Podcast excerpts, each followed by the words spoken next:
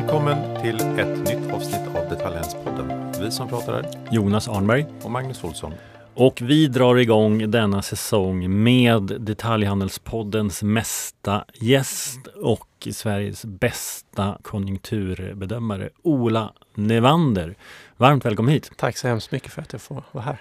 Känd krönikör från Market, driver makrologik, har jobbat med konjunkturbedömningar på HUI bland annat. Och det känns väldigt bra att ha dig här, för jag tror vi undrar och eh, väldigt många där ute vad händer? Vart är vi? Vart ska vi? Vi ska köpa in grejer inför våren. Hur mycket ska jag köpa? Hur ska jag prissätta det? Hur ser efterfrågan ut? Vad kommer konkurrenterna göra? Ja, frågorna är väldigt många och det vi ska försöka diskutera idag är ju lite makro och konjunktur inledningsvis för att gå över i vad det blir för konsekvenser för retail. Och till sist några tankar om scenarier framåt. Och senast du var här, då hade vi ett ljust scenario och ett mörkt scenario. Vi slutar med det, men vi kan väl också börja med det. Vart är vi nu? Man kan väl säga som så att vi är, vi har befunnit oss i någon slags paus sett hela ekonomin. Aktiviteten i ekonomin generellt har inte liksom följt med till exempel konsumtionsnedgången eller utvecklingen för detaljhandeln och så. Och det vi ser nu är väl att delar av ekonomin som industrin, arbetsmarknaden och så vidare börjar liksom eh, vika under sommaren här och det ser lite mörkare ut än vad det har gjort tidigare. Så du säger att eh, vi är på väg ner? Vi är på väg ner. Mm. Men hittills har det varit en otrolig motståndskraft. Vi, när vi såg senast för typ ett år sedan så trodde vi väl att det skulle börja gå ner lite fortare, eller? Jag tror att det är ändå många som underskattar liksom vilken tid det tar för ekonomin att växla ner och den stora omställning som har varit med skiftet i räntor och inflation och sådär. Det tar tid. Folk har en en del buffertar att ta av och så vidare. Men nu börjar vi se ändå resultaten av eh, det här skiftet. Ska vi börja i omvärlden? Alltså viktigt för Sverige är ju vad som händer utomlands. Vi ska inte hänga kvar där jättelänge, men om man, om man tittar på ett diagram nu över tillväxt så ser man att Sverige är i princip sämst i klassen. Alltså det går bättre för vår omvärld, stämmer det? Ja, det stämmer till, till stor del att om man tittar på um, alla utvecklade länder och OECD-länder och så, så ligger nog Sverige näst sist i tillväxtligan i år enligt de senaste liksom, estimaten från OECD i alla fall. Att det är bara vårt grannland i, i öst, nämligen Estland, som eh, förväntas ha en sämre BNP-tillväxt av de här OECD-länderna. Skönt att inte vara sämst. Skönt att inte vara sämst, men det är en liga där alla har en ganska så låg tillväxt för tillväl- eh, tillfället. Av, Men varför är vi så dåliga då med tanke på att vi ändå som jag sagt är, är, har varit rätt motståndskraftiga? Det är ju att vi, eh, vi har en situation där både hushåll och företag är väldigt högbelånade och väldigt räntekänsliga framför allt. Och eh, dessutom eh, en väldigt svag krona som har gjort att inflationen ligger kvar på en väldigt hög nivå. Men nu ska man förklara att vi inte har tappat mer då för att folk borde ju kunna räkna kan man tycka att, att om räntan går upp så, så kommer det att bli värre framåt och därför inte spendera så mycket som vi ändå har gjort. Samtidigt så har ju konsumtionen avtagit ganska så kraftigt i hushållsledet. Att vi ser kanske taktar kanske på, om man tittar på varu och tjänstekonsumtion på minus 6, minus 7 procent liksom på veck- veckobasis här om man tittar i de här snabba indikatorerna. Utan det är ju mest vår export och liksom lageruppbyggnad i företagen och sådär gjorde att vi kunde hålla uppe så att säga BNP eh, i början av året. Och nu börjar, och det är ganska tillfälliga faktorer att vi har haft så att säga ehm, en svag krona som har gett en tillfällig skjuts i export. Och lagerutbyggnad i företag är inte nödvändigtvis ett tillväxttecken i sig, men det blir det enligt nationalräkenskaperna på kort sikt så att säga. Ehm, men nu så ser vi att sentimentet försvagas i vår tillverkande industri också, att arbetsmarknaden börjar ge vika. Och givet att ekonomin då är så trögrörlig som du säger, hur kommer det sig att prognosinstituten och bankerna då kommer med så positiva siffror ändå relativt läget och vad som skulle kunna hända? Eh, inflationen har bitit sig fast, räntan har fortfarande inte nått sin topp, även om alla menar att ja, men snart är toppen här. eh, och vill redan nu liksom räkna med att ja, men det har nästan vänt. Bara för att fylla i där, du har själv tagit fram ett diagram som är väldigt bra där man ser de samlade konjunkturprognoserna som ser ut som, ett, som en glad mun ungefär. Alltså att det är ner 23, sen är det upp 24. Eh, och sen har du lagt till två tuffare scenarier som är om man, om man liknar eh, dagens ekonomi med vad som hände på 90-talskrisen eller med den kris som var i Danmark efter finanskrisen. Eh, som är två väldigt mycket mörkare scenarier. Eh, varför tror alla att det ska vända upp så fort? Jag tror att det finns ju en, eh, alltså när man gör sådana här prognoser så eh, då har man ju bara utrymme för att välja ett scenario så att säga. Och det är sällan att de här så att säga, trigger-eventsen till en mycket sämre utveckling liksom kommer med den eh, homogena bedömningen. Liksom, att i det ena scenariot där du pratade om var Danmark som hade en stor bankkris liksom, finanskrisen, att många banker som gick omkull. Och det andra scenariot var relaterat till 90-talskrisen då vi hade fastighetskris i Sverige och liksom, eh, banker som höll på att gå under och, och gick under så att säga. Så eh, man, många bedömare liksom känner nog ändå att vi, vi har en motståndskraftigare, eh, ett motståndskraftigare bankväsen och, så, och finanssystem idag än vad vi hade för 30 år sedan. Men, men det läskiga med, det, alltså alla går på det så kallade huvudscenariot och mm. sen så summerar man alla huvudscenarion så ser de ungefär likadana ut och då kan man få intryck av att samlade ekonomikåren tror att det går uppåt. Men mm. en rim, det, det, känns väldigt rimligt att titta på de här alternativscenarierna och det får ja. man ju hoppas och uppmuntra alla lyssnare också att faktiskt göra och ha en sån mer om man är inköpare eller vilken roll man nu har, att man har och en viss försiktighet. Verkligen. Men om vi bryter ner de olika delarna i, i det som skapar liksom konjunkturen då. Ehm, och, och, inflationen är ju en sån faktor. En del tror att eh, den kommer att gå ner under hösten. Eh, vad, vad, säger du om det? Vi är ju i en fallande trend liksom för att vi har eh, delvis för att vi möter så pass höga inflationstal från fjolåret men också för att vi har en kreditgivning som har stannat av ganska så mycket. Men när du säger att det är en fallande trend så har inte det synts i siffrorna nödvändigtvis. Det är tiondelars procent. Ja, men om man tittar på kärninflation och så där i alla fall så har den ändå fallit. Vi har högt konsumentprisindex också delvis på grund av att ränt, bolåneräntor och så har gått upp. Och sen så har vi en del komponenter som verkligen har bitit sig fast på ett ganska ordentligt sätt, till exempel livsmedelspriser. Men jag håller med om att inflationen är fortfarande väldigt bred och det kommer att krävas eh, kanske mer eh, långtgående åtgärder än vad många räknar med. Berätta vilka, vilka då? Vad kan man... Vi kan se fler räntehöjningar än vad, vad, eh, vad man prisar in just nu som är en eller två räntehöjningar till från Riksbanken. Jag menar om vi tittar på de andra, de stora centralbankerna och så, så ligger de lite före oss i räntehöjarcykeln. Och jag tror att både USA och ECB, alltså de kommer säkert att höja minst eh, en eller två gånger till här i höst. Liksom. Och om vi dessutom ligger liksom under deras räntenivåer så blir kronan så pass svag till sist att eh, inflationen liksom fortsätter att löpa på på ett otillfredsställande sätt. Eh, så, så det tror jag är en sån här, de här räntedifferenserna måste vi liksom få bukt med för att investerare ska kunna acceptera den extra risken av att vara i Sverige, att hålla kronor. Och andra aspekter på inflation är ju globala fenomen som, som deglobalisering, det vill säga att vi tar hem produktion från Kina eller vi, man nämner, vi nämner vi homeshoring eller nearshoring eller till och med friendshoring. Man ska handla med vänligt sinnade stater och hållbarhetsomställning. Hur, hur, hur tror du att Konjunkturinstituten har, har prisat in det i sina prognoser? Alltså jag, jag tror att um, man ser den trenden. Eh, sen är det väl eh, att många länder har blivit snudd på mer protektionistiska de senaste åren.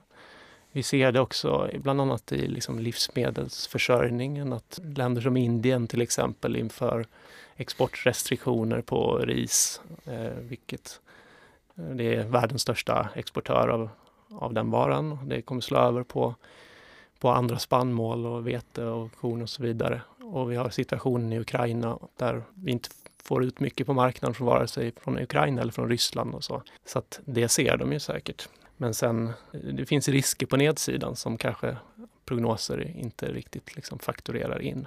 Precis mm. som att det finns kanske saker som kan hända på uppsidan också. Men, men just nu ser det ut som att det är övervägande på nedsidan som riskerna finns. Men om man bara, för att fastna lite i det, nu tittar vi väldigt mycket på retail som absolut inte är hela inflationen, men säg att detaljhandelns prissättning avgör kanske en tredjedel av konsumentprisindex typ. Och så, så, så det har ändå ganska stor effekt. Och, och tittar man bara på hur handeln har det nu med hyreshöjningar på typ 10 löneökningarna, eh, så, så har du där två argument till att höja priset. Båda de ökningarna är mer än 2% så att säga. Och adderar man sen mer så här, liksom långsiktiga strukturella förändringar som eh, nearshoring och så, så talar det ju för att handeln kommer behöva höja priserna och planerar också att höja priserna betydligt mer än 2% den närmaste tiden. Och bara det då gör ju att det kommer vara svårt att nå inflationsmålet på 2 givet att inte är delar av de andra, av ekonomi, andra delar av ekonomin liksom har deflation egentligen. Jag tror i och för sig att visst, handlarna har ju kontroll över vilka priser de, de sätter men de har inte kontroll över eh, vad konsumenterna vill köpa. Så att är det så att efterfrågan drar utvecklingen nedåt så kommer ändå priserna att anpassas.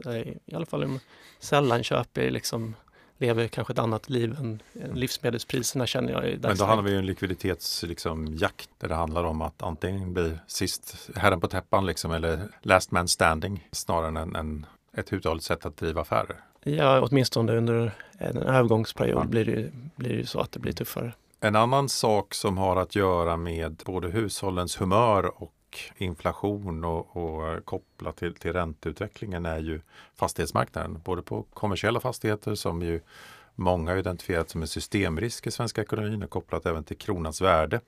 Men också bostadspriserna som ju fortfarande inte tappat så mycket givet ränteutvecklingen. Hur ser, du på, hur ser du på den delen? Om man tittar på privatsidan då så har bostadspriserna kanske gått ner en 10-12 procent eller så det senaste året. Även den marknaden är ju väldigt delad så att till exempel vi har nästan ingen efterfrågan på nyproduktion vid nuvarande priser. Du har en betydligt sämre omsättning på, på villor än på lägenheter och så i storstäderna. Och så så att jag ser att det finns en del substitutionseffekter där också, att man kanske liksom säljer lite, eh, lite större lägenheter och eh, flyttar in i lite mindre och så vidare. Men jag tror definitivt att det finns ju en eh, klar risk att det går ner betydligt mer och jag pratade för ett år sedan, ett och ett halvt år sedan när vi spelade in ett avsnitt om att jag trodde på en nedgång mellan 20 och 30 procent tror jag. Men det tar tid. Liksom. Jag tror att det är liksom två, tre, fyra, fem år kanske ibland när liksom bubblor spricker på fastighetsmarknaden så var det i alla fall sista finanskrisen om vi tittar på de länder som hade bostadsbubblor som sprack. Danmark, Irland, Spanien och så vidare. Det tog liksom fem år innan, innan bostadsmarknaden bottnade ut och det kan mycket väl vara så i Sverige också. Och därmed Ola så har du redan sagt att vi har en bostadsbubbla. Ja, men det har jag sagt eh, många år så ja. det står jag nog för. Men har vi även en bubbla inom kommersiella fastigheter? Ja, det skulle jag säga. Och det är en bubbla liksom som kommer av en räntedopad ekonomi. Att vi har haft negativa styrräntor och nollräntor i ett decennium. Det tror jag är svårt att uh, inte se nu, liksom, att värdena börjar anpassa sig. Spricker den eller håller den i och vi kommer ikapp, pyspunka? Hur, hur ser scenariot ut? Tänker du på kommersiella fastigheter eller? Både och. Det kommer ju synas, eh, kan vi säga också, den kommer synas under kommande år när eh, ytterligare KPI-baserade höjningar kommer att trycktestas i, i relationen mellan fastighetsägare och, och kedjor. Men alltså, om, om, vi börjar med hushållen så kan den ju, ja, nu har ju genomsnittliga hushållet betydligt högre ränteutgifter än vad vi hade för ett år sedan. Mm. Och eh, då kan de ju ligga kvar där och bostadspriserna är kvar där de är, men då på bekostnad av annan konsumtion. Eh, alternativt så ser man en anpassning. Hur ser du på det? Jag tror att eh, både och mm. egentligen, att man kommer... Man ser ju väldigt starkt att folk försöker anpassa sig på olika sätt genom att till exempel hyra ut ett extra rum om man har det. Eh, du ser att folk åtminstone överväger att skaffa liksom någonting mindre eller kanske något eh, lägenheter längre ut om man bor centralt och så i storstäderna. Men det syns ju i konsumtionen också, utan det är ju inte antingen eller. Så att säga. Men jag tror att vi har haft en situation ganska länge där vi, man har lagt ungefär en tredjedel av sina disponibla inkomster på sitt boende trots att vi har haft nollränta. Eh, och det, det är inte hållbart utan eh, vi måste nog anpassa vår konsumtion så att man kommer dit igen. Att man har en tredjedel max liksom, som man kan lägga på boendet. Annars blir det inte tillräckligt mycket över till andra utgifter och handel och tjänstekonsumtion och så vidare. Och vad har du att säga till dem som, eh, för det naturliga är ju att i en situation som är ny för många, eh, många som inte upplevt den här situationen innan, eh, hävdar att Riksbanken måste tänka på konsumenterna och Riksbanken har ett ansvar för att det inte blir en bostadskrasch och regeringen borde stimulera redan nu. Vad, vad är rätt och fel där? Jag tror att för Riksbankens del, deras uppgift är att försöka få ner inflationen. Man ska nog fortsätta att ha respekt för den uppgiften. Eh, sen finns det en klart avvägning av att går man för långt och liksom spräcker liksom ekonomin totalt för ett decennium framåt. Det kanske där någonstans går nog liksom smärtgränsen rent politiskt. Men vi är inte klara med inflationsbekämpningen än så länge. Och vad gäller finanspolitiken så där pratas det också om eh, kan man ha en expansiv budget liksom nu inför, inför hösten då, där man stimulerar ekonomin med skattesänkningar eller utgiftshöjningar och så vidare. Och där tycker jag, jag jag har ingenting emot att man liksom sänker skatter, liksom stimulerar på olika sätt, bara man drar in konsumtion i andra änden och prioriterar. Och hur kan man göra det samtidigt? Det är många som tycker till exempel att drivmedel och, och, el, det är liksom blodomloppet i, i hushållen och, och svensk ekonomi. Eh, varför kan man inte sänka skatten där? Det är ju oförtjänta skatteintäkter när, när priset ökar. Där skulle de väl hävda att man har vi pumpat ut pengar till hushållssektorn genom de här elstöden och, och så vidare och gjort en del saker. Men jag tycker att det pratas i allmänhet för lite om var man, var man kan skära någonstans i budgeten. Man kan stimulera hushållen och liksom hjälpa dem till en bättre likviditetsposition och samma med företagen. Men man kanske måste liksom kapa saker i andra änden för att dra in på konsumtion också. Om det är selektiva företagsstöd eller lägga ner vissa myndigheter och så vidare som i det här läget kanske det finns sätt att prioritera liksom, eh, för att rädda aktörer som annars kommer att ha det otroligt svårt. Okej, det är ett mörkt scenario vi har framför oss. Om vi ska försöka eh, summera konjunkturläget innan vi går vidare på, på, på retail så, så, är vi sämst i klassen. Fokus är att få ner inflationen. Eh, det gör att räntan kommer vara på en hög nivå och högre till och med, tror du Ola. Det kan ta tid innan vi börjar sänka den. Än så länge har ingenting spruckit och då tänker jag på bostads och fastighetsbubbla. Vi får se om det blir så när räntan eh, håller sig kvar eh, och till och med går upp lite. Läget är ju ändå att det kommer bli tuffare ett tag till. Och då undrar man ju, hur påverkar detta handeln? Det har vi redan varit inne på och vi har ju redan under flera år sett eh, beteenden, nya beteenden. Men kan vi inte börja med att både du och jag har historia på HUI och jag vet att en gång i tiden så sa vi alltid så här att när konjunkturen går ner då drar man in på resor, så drar man in, sen drar man ner på restaurangbesök. Och, men handeln klarar sig ganska bra känns inte riktigt som vi är där nu. Vinterresorna är fullbokade. Vart står vi? Trots kass valuta ska jag säga. Ja, ja. helt otroligt. Jag tror att det, det finns en hel del um, tillfälliga effekter som liksom påverkar prioriteringarna inom sällanköp och resor och så vidare. Att vi har haft ett par år av pandemi. Folk var väldigt sugna på att verkligen prioritera en rejäl semester i år. Första liksom riktiga sommaren då man hade god framförhållning i bokningarna och så vidare. Och det är sådana saker som påverkar också tror jag. Att handeln kanske har upplevts som mer konjunkturkänslig eh, än tidigare så att säga. Och det shoppades på helt enkelt en väldig massa under pandemin. Ta, ta bara alla, man fyllde på kök och sådär. Och nu, nu, klarar vi oss ganska bra med de glas vi har hemma i några år. Liksom. Ja, eller de kapital, kapitalkänsliga delarna av handeln. Mm. De börjar ta det ordentligt med stryk nu eller har gjort det liksom i ett halvår eller sen förra hösten egentligen kanske. Och det är också för att vi hade så himla starka tal från liksom under pandemin i de här branscherna som bygg och heminredning, möbler och elektronik och så.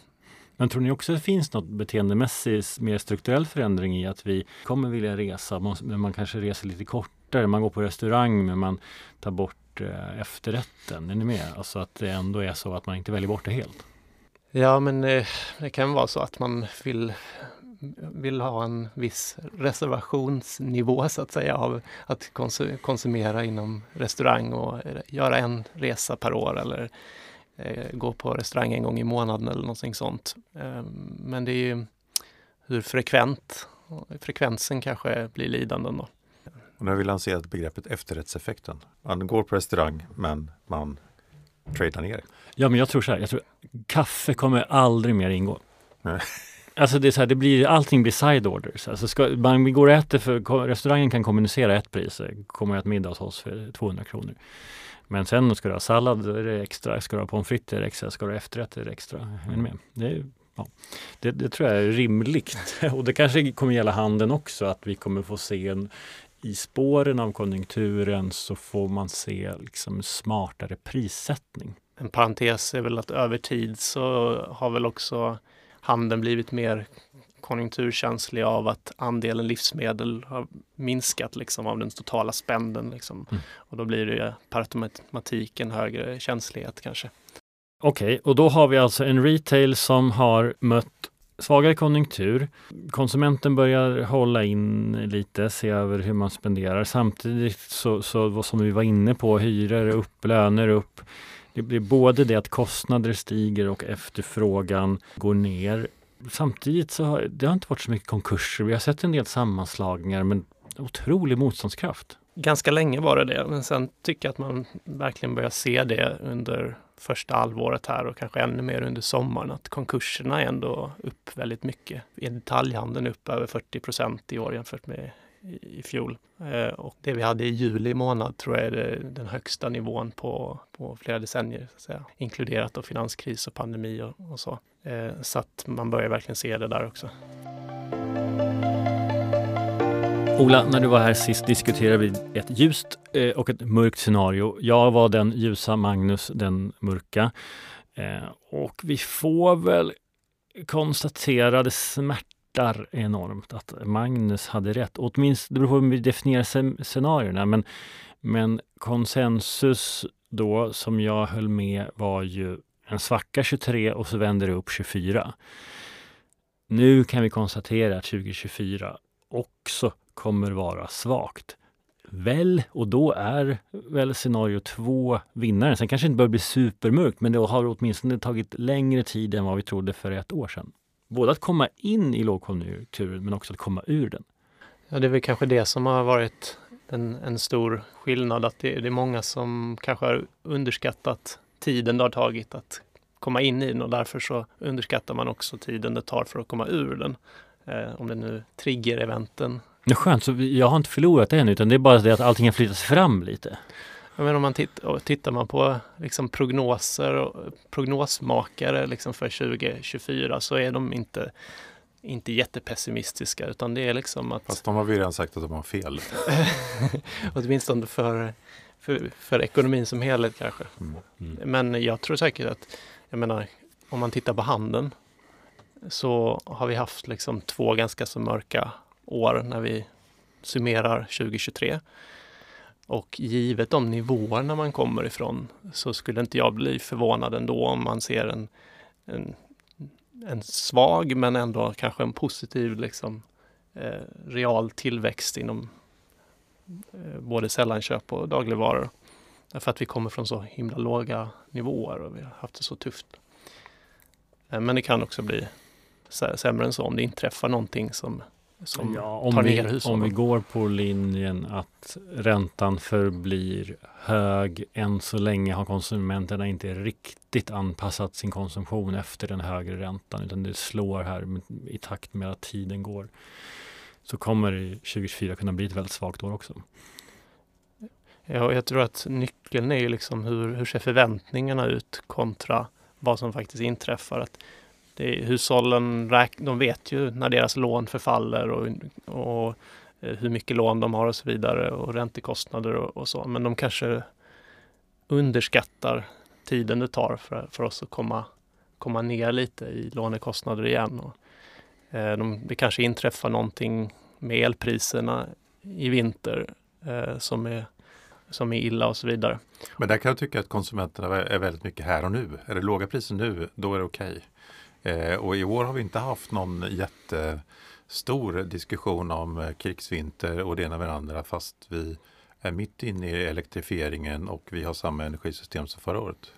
Mm. Vi kanske har lite mer vatten i magasinen och lite mer naturgas i, i, i Europa men, men i stort ser ju förutsättningarna i övrigt, det är samma elnät. Så är det. Men vi har också ett års erfarenhet av att hantera eh, samma situation. Så att säga. Så att, men det där är också det är väldigt oförutsägbart för det kan ju en dålig vinter, en kall vinter liksom, och så tappar konsumtionen ytterligare en halv procent. Liksom. Så att det finns eh, risker på nedsidan även om vi kanske kan få någon form av svag återhämtning under 2024. Och då undrar vi ju, vad gör vi med detta? Eh, otroligt mycket bra insikter, Ola. Tack.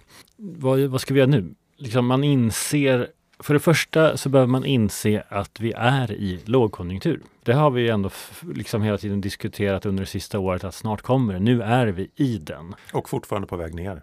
Ja, vad gör man med den informationen Magnus? Nej, men jag tänker att givet alla osäkerheter så är det inte orimligt att tänka sig att pengar kommer fortsätta kosta pengar även i en, i en högkonjunktur.